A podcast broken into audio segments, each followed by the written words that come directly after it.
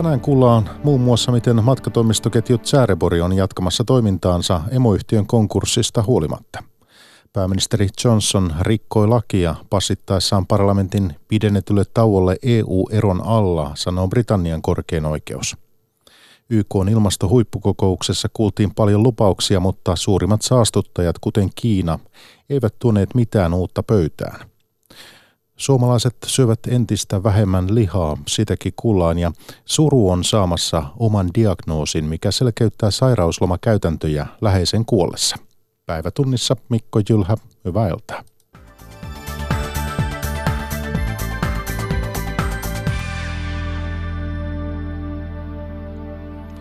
Matkatoimisto Tsäärebori on edelleen luottavainen, että se pystyy jatkamaan toimintansa emoyhtiönsä Thomas Cookin eilisen konkurssin jälkeen.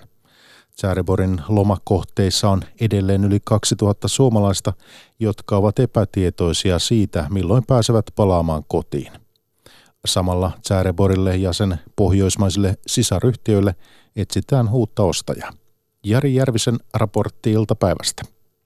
Epäselvä tilanne matkanjärjestäjät Sääreporin ympärillä jatkuu. Asiakkaat kyselevät tilattujen matkojensa ja rahojensa perään. Yhtiö vakuuttaa kaiken pelaavan taas lähes normaalisti eikä lentoja ole peruttu. Aivan kitkattomasti lennot eivät suju, Suomen yksikön vetäjä Jessica Virtanen myöntää. Ei voida tietysti luvata, että ihan kaikki koneet pääsee koko Pohjoismaissa liikkeelle, mutta pyritään päästä tähän normaaliin aikatauluun. Ja niiden asiakkaiden osalta, jotka sitten tuonne kohteisiin jäi, niin työtä tehdään, että heidät, heidät saadaan mahdollisimman pikaisesti sitten kotiin. Brittiläisen emoyhtiön mentyä nurin myös tytäryhtiö Tsärepori joutui laittamaan hetkeksi lapun luukulle. Lennot peruttiin ja matkaselvitykset keskeytettiin. Myöhemmin matkajatin pohjoismaisen yksikön kerrottiin jatkavan bisneksiään emon kaatumisesta huolimatta. Jessica Virtanen, Tsärepori. Tietysti me olemme olleet hyvin, hyvin tuottoisa ö, oma osamme täällä Pohjoismaissa ja, ja monta vuotta tehty, tehty hyvää tulosta, joten kyllä mä uskon, että, että meidän toiminta jatkuu. Brittiyhtiön pohjoismainen yritys korostaa olevansa itsenäinen ja voitollinen firma. Siksi sille lisää rahaa antaneet pankit ja rahoittajat uskovat sen toiminnan jatkumiseen. Pohjoismaisen palasen arvellaan myös kiinnostavan ostajia. Konkurssipesällekin yrityskaupasta saatavat rahat olisivat tervetulleita. Aika on rahaa. Näin yritysjärjestely- ja konkurssispesialisti Timo Tuokko tilintarkastustoimisto Tuokosta. Se on tietysti hintakysymys, että jos on kiire myydä, niin hinta voi olla alhaisempi, mutta jos on aika odottaa, niin hinta voi muodostua korkeammaksi, mutta ei konkurssipesän intressissä ole pysyä omista, omistajana pitkään, että päinvastoin, että heidän on pakko jossain vaiheessa realisoida tämä.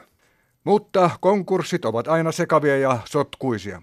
Ison firman osittainen konkurssi jää yleensä tilapäiseksi olotilaksi. Luottamuksen mentyä kassakone ei jaksa kilistä. Tuoreimmat tiedot aiheesta verkossa yle.fi. Britanniassa korkein oikeus on päättänyt, että pääministeri Boris Johnsonin parlamentille määräämä istuntotauko on laiton. Parlamentin puhemies onkin kutsunut parlamentin koolle jo huomenna. Pääministeri Johnson ei aio päätöksen seurauksena kuitenkaan erota tehtävästään. Korkeimman oikeuden päätös on merkittävä, arvioi toimittaja Pasi Myöhänen Lontoosta. No erittäin merkittävä. Täällä ei ole tänään ylisanoja säästelty. Päätöstä on kutsuttu perustuslailliseksi maan jätteistykseksi tulivuoren purkaukseksi.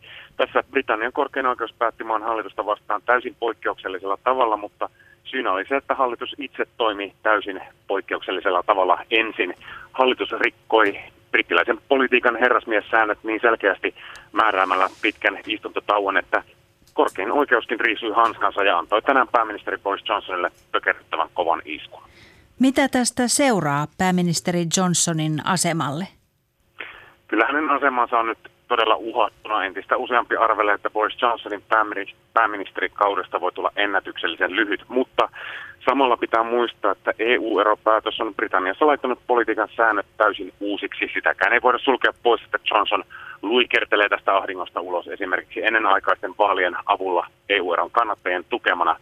Johnson itse kommentoi hetki sitten New Yorkissa, että hän kunnioittaa oikeuden päätöstä, mutta ei ole yhtä mieltä oikeuden kanssa.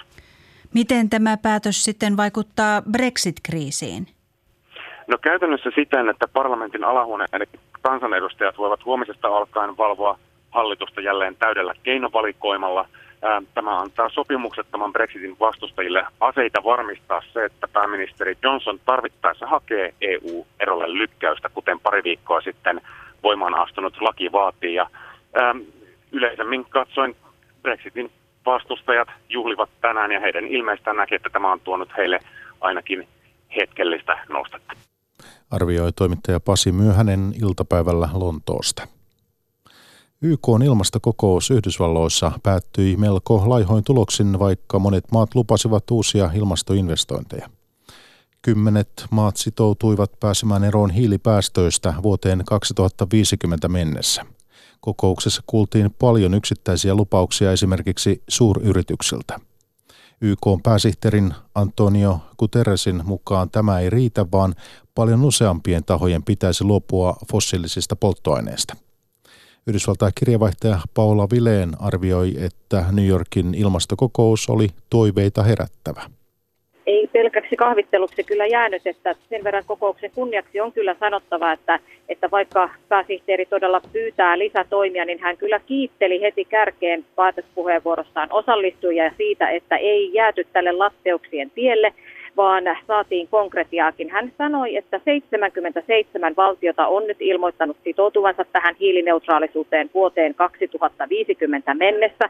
Osa maista, muun muassa Suomi jo aiemmin. Lisäksi moni maa täällä ilmoitti isoista rahallisista satsauksista ilmastorahastoihin ja esimerkiksi sademetsien suojeluun tuli täältä nyt 500 miljoonaa dollaria ja lisäksi 11 miljardia puuta aiotaan istuttaa lisää. Mutta vielä sitten näistä ilmastolupausten ja linjausten pitävyydestä, niin käytännössä on vielä todella kyllä hivenen ennenaikaista arvioida, kuinka onnistutaan. Se arvion paikka on sitten oikeastaan eh, Glasgowssa ilmastohuippukokeuksessa noin puolentoista vuoden päästä. No entäpä nämä suuret saastuttajat, kuten Kiina, Yhdysvallat ja Venäjä, toivatko he mitään uutta pöytään? No Venäjä ilmoitti ratifioivansa viimein tämän Pariisin ilmastosopimuksen – Kiinalta ei saatu täällä mitään uutta, vaan oikeastaan lupaus toteuttaa tätä Pariisin ilmastosopimuksen sitoumuksiaan, eh, toisin kuin jotkut maat. Näin Kiinan muotoilija ilmeisesti viittasi suoraan Yhdysvaltoihin, joka on Trumpin johdolla vetäytynyt tuosta Pariisin ilmastosopimuksesta. Yhdysvallat ei näistä syistä osallistunut tähän kokoukseen laisinkaan.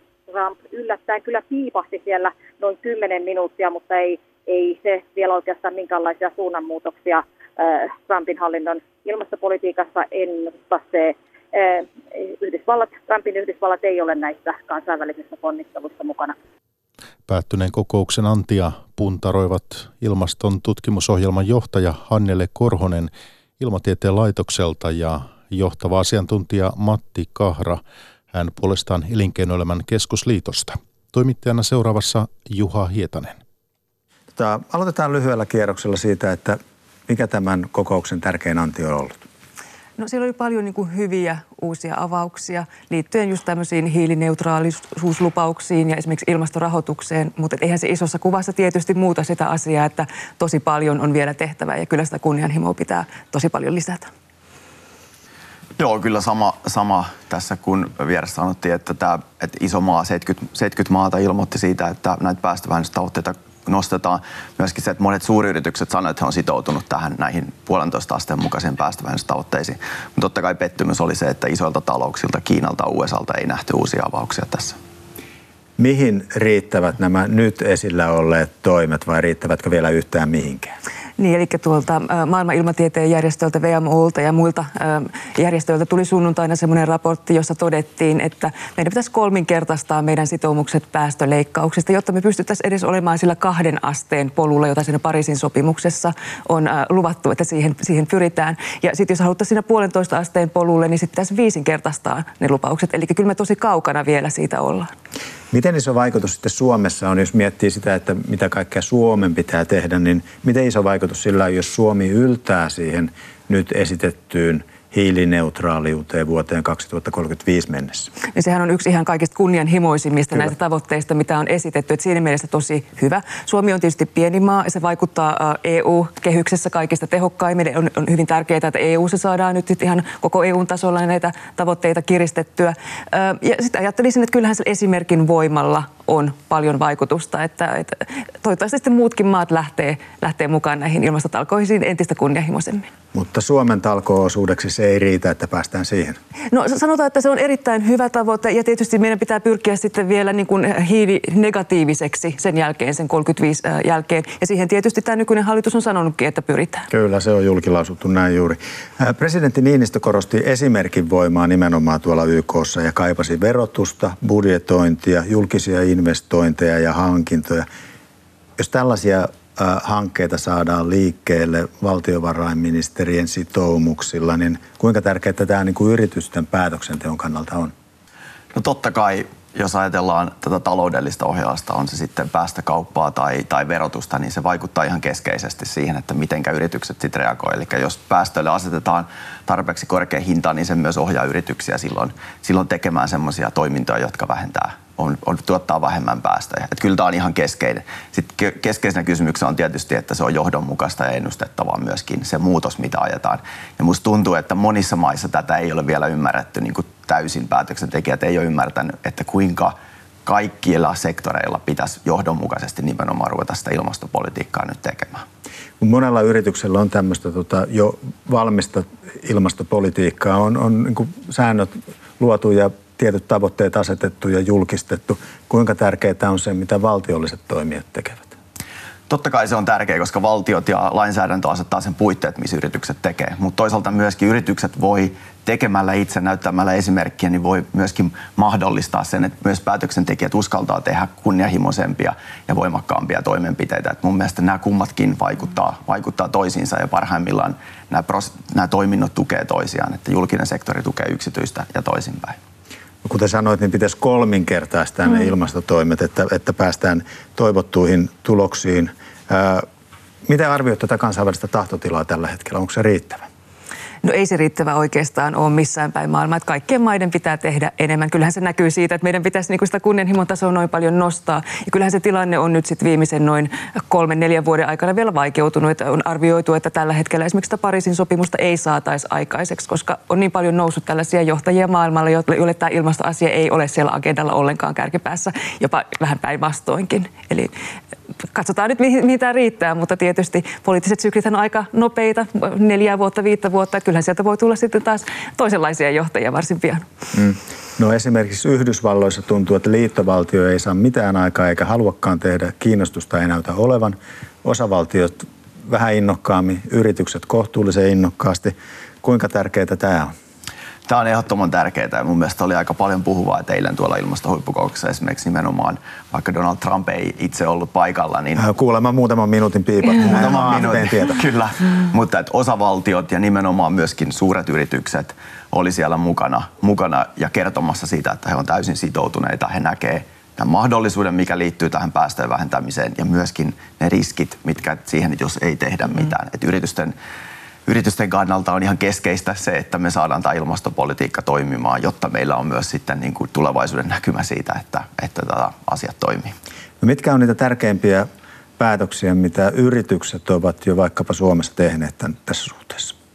No ensin kaikki lähtee siitä tavoitteesta, että mehän ollaan elinkeinoelämänä Suomessa itse asiassa ensimmäisenä Euroopassa sitouduttu tähän puolentoista asteen tavoitteeseen ja me johdonmukaisesti ajetaan sitä meidän, meidän omissa yrityksissä, mutta myöskin sitä, että me kerrotaan päätöksentekijöille, että mihin me itse pystytään, mitä me voidaan tehdä. Ja sitten toisaalta, niin kuin viittasin tähän toimintaympäristöön, että mitä, yhteiskunta, mitä me toivotaan yhteiskunnalta, että siinä ympärillä voidaan tehdä. Suomihan on todella pitkällä näissä päästövähennyksissä, jos ajatellaan meidän energiantuotantoa tai teollisuutta. Meidän to, totta kai pitää tehdä enemmän, mutta meillä on paljon jo tehty ja meillä on hyvä, hyvä kehitystä ja meillä on mahdollisuus olla tässä edelläkävijä.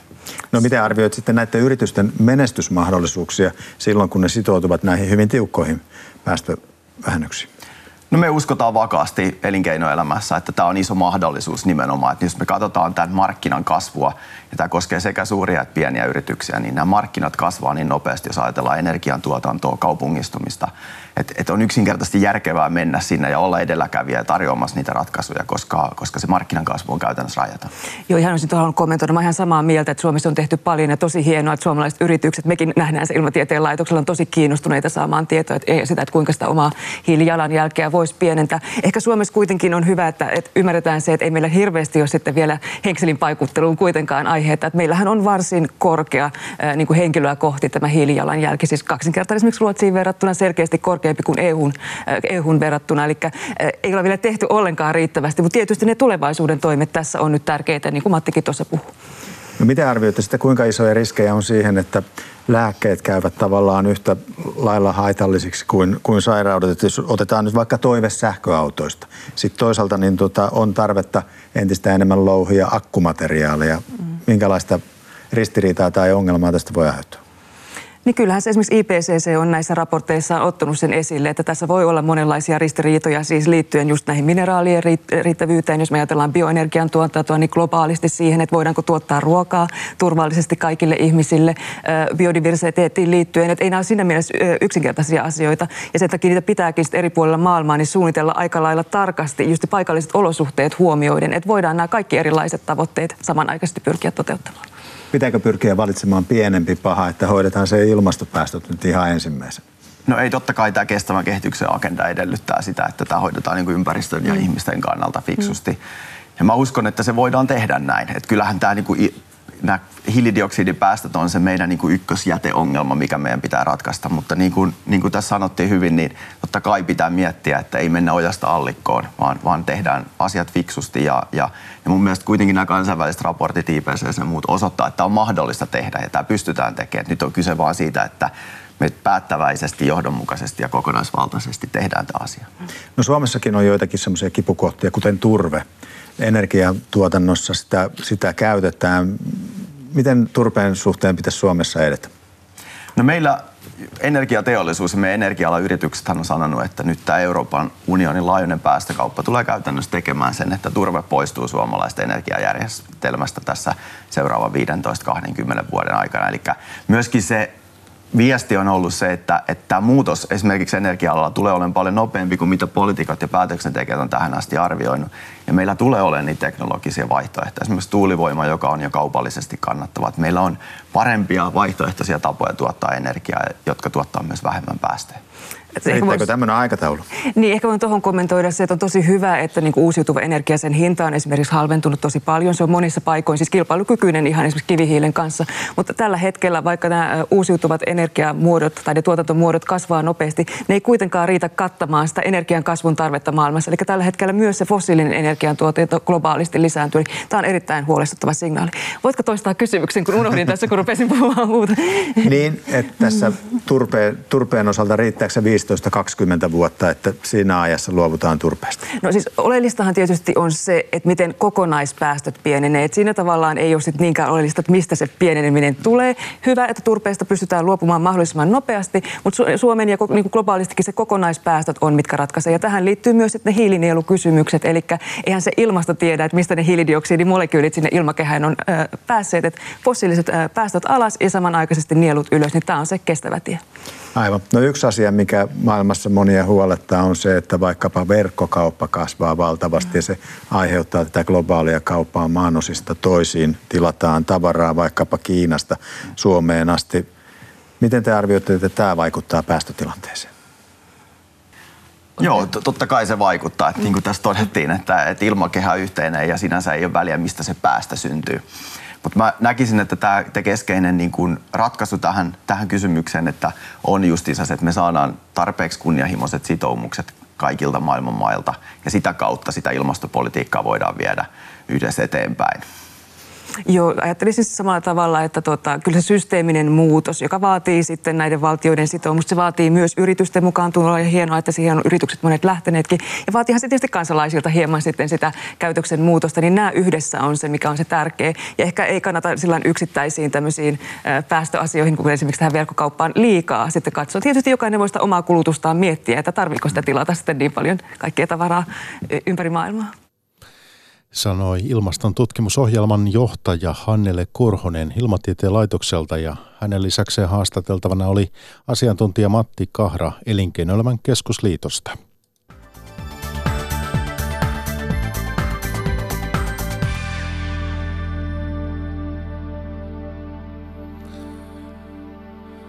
Lihan kokonaiskulutus kääntyy tänä vuonna laskuun Suomessa, ennustaa Pellervon taloustutkimus PTT.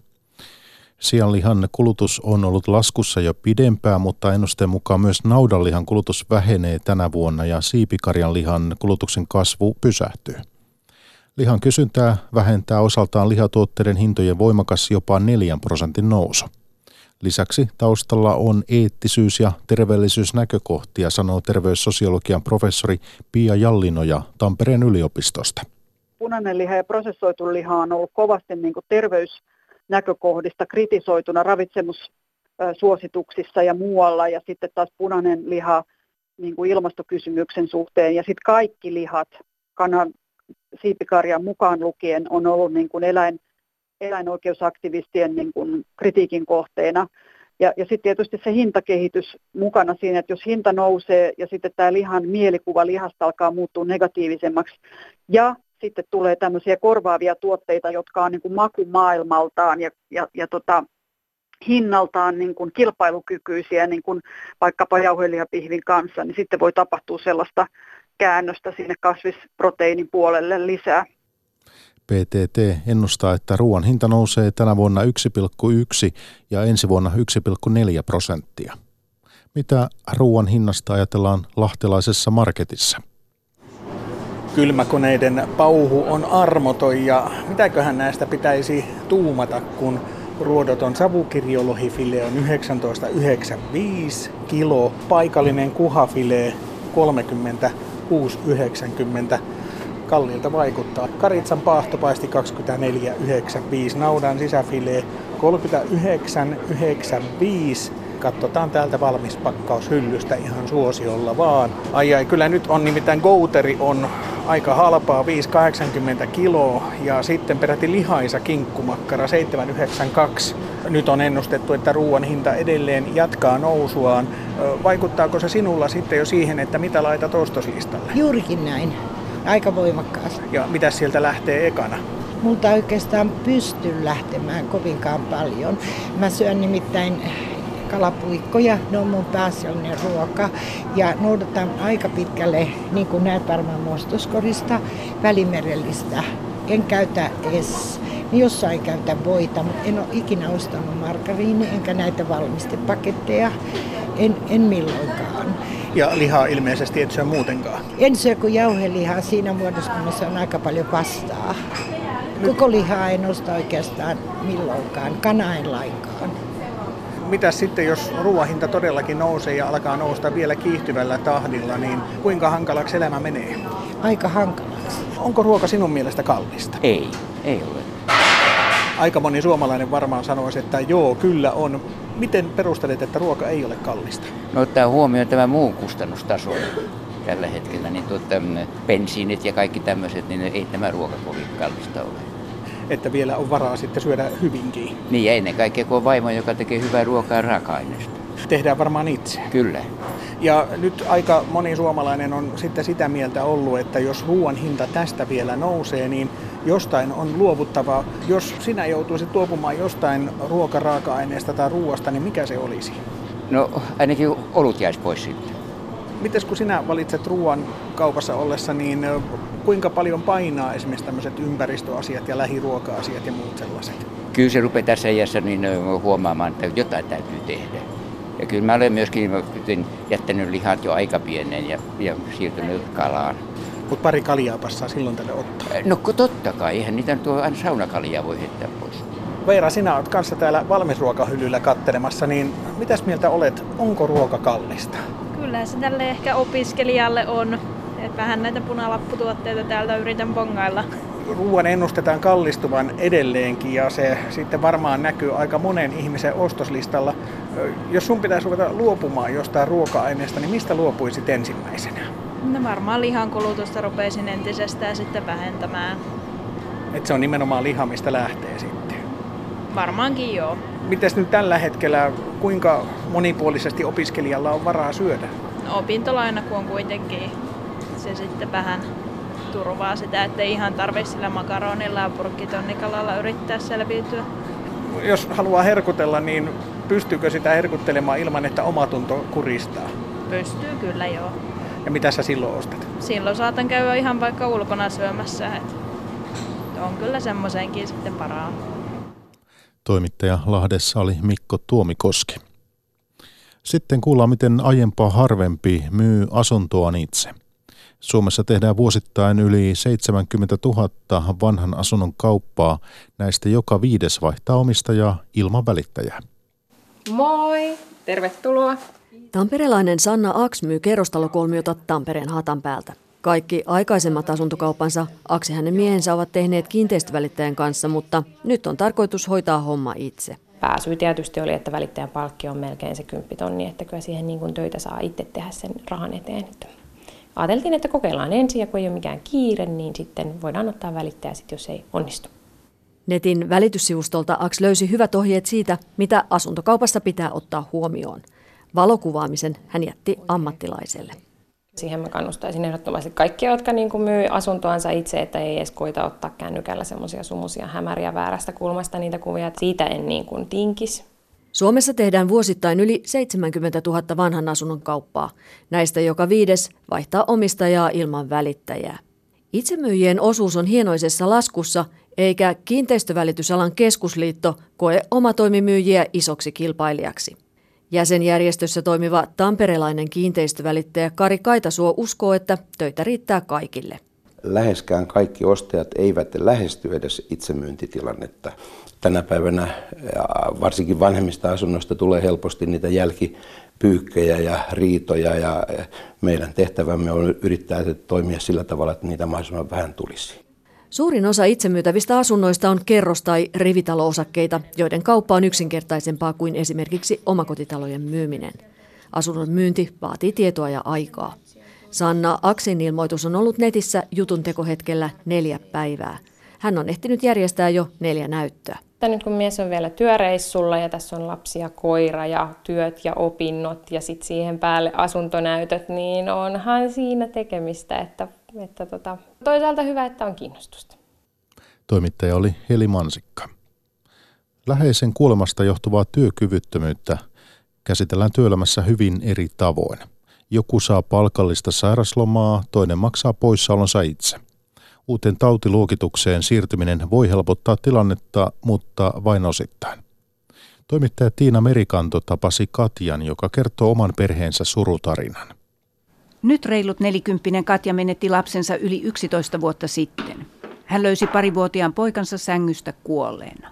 Niin kaikki oli tosi synkkää, että mä halusin vaan kuolla. Että mä halusin sinne samaan kuoppaa pojan kanssa. Katja haki sairauslomaa. Hän sai sitä kolme viikkoa ja sen jälkeen pyytämällä toiset kolme.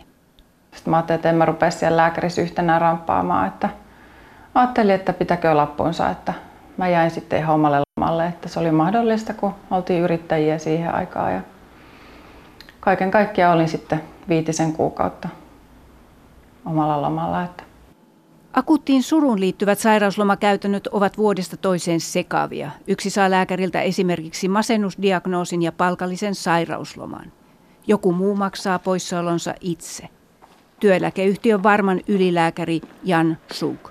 Sairauslomakäytännöt pitäisi yhtenäistää mieluiten valtakunnallisesti tai sitten vähintään työpaikkatasoisesti, että ihmiset tulee kohdeltua yhdenvertaisesti samoissa tilanteissa.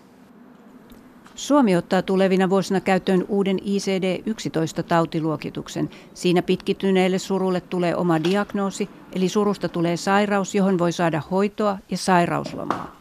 Se voi selkiyttää tilannetta, mutta vain pitkittyneen surun osalta. Akuutin surun sairauslomakäytäntöjä uusi tautiluokitus ei ratkaise. Näin Katja lapsensa menetyksestä. Ei se toinen ihminen sitä voi ymmärtää, että miltä tuntuu se oman lapsen kuolema. Naisiin kohdistuvasta vallankäytöstä ja seksuaalisesta häirinnästä on tehty poikkeuksellinen elokuvatuotanto. Tuffi Films kokosi kaikkiaan 15 ohjaajaa ja kirjoittajaa käsittelemään tätä teemaa. Syntyi yksittäistapaus, lyhytelokuvasarja, tottumiskysymys, draamakomedia ja vielä vaikuttamiskampanja. Ei muakaan koskaan häiritty. No, paitsi nyt mitä ne kaikki tavalliset. Lapsuuden namusedät, kadulla seurailijat, ahteriin pyytämättä ja yllättäen tarttujat. Firman bileissä kopeloijat ja koulumatkalla ahdistelijat. Perusjuttuja naisen elämässä, sellaisia, joita on totuttu sietämään. Kolmisen vuotta sitten Tuffi Filmsin naiset huomasivat yhä useammin puhuvansa näistä yksittäistapauksista, tottumiskysymyksistä. Tuottaja-ohjaaja Elli Toivoniemi. Näin niin kuin kammottavia banaaleja asioita me ihan yhteisesti hyväksytään ää, ää, ihan meidän tosi perusarjessa. Ja mä väitän, että suurin osa yli 12-vuotiaista ihmisistä, ketkä tämän elokuvan voi nähdä, niin kyllä tunnistaa ne tilanteet ihan omasta arjestaan. Siitä sai alkunsa poikkeuksellinen, kollektiivisesti toteutettu elokuvatuotanto. Yksittäistapaus on 15 elokuvan tekijän yhteinen 11 lyhyt elokuvaa ja vaikuttamiskampanjan sisältävä kokonaisuus. Se perustuu ohjaajien ja kirjoittajien omiin havaintoihin naisiin kohdistuvasta vallankäytöstä ja väkivallasta. Onkohan se raiskaus vähän liikaa siinä? Vieköhän se ehkä vähän tehoi siitä mun lopun taposta? Lyhyt elokuvista kuusi on koottu pitkäksi tottumiskysymys elokuvaksi. Kertomukset ovat näennäisesti täysin erillisiä, mutta yhdessä ne tekevät näkyväksi kokonaisuuden. Ohjaaja käsikirjoittaja Kirsikka Saari. Ne kaikki kertoo siitä, miten, miten ihmiset käsittelee vaikeita tilanteita, seksuaalista häirintää tai, tai väkivaltaa, että mitä sitten tapahtuu, kun jotain on tapahtunut ja siitä sitä pitäisi ruveta selvittämään, mutta, tota, ja, mutta osataanko me? Kun kansainvälinen MeToo-kampanja leimahti käyntiin pari vuotta sitten, tekijät miettivät hetken, onko asia enää ajankohtainen. Elli Toivoniemi. Ehkä oltiin vähän optimistisia, että no niin, nyt tämä kaikki tapahtuu ja ollaankohan me myöhässä. Ei olla. Että et, et, et me puhutaan niin isosta yhteiskunnallisesta niin kuin murrosvaiheesta. Toimittaja oli Sanna Vilkman.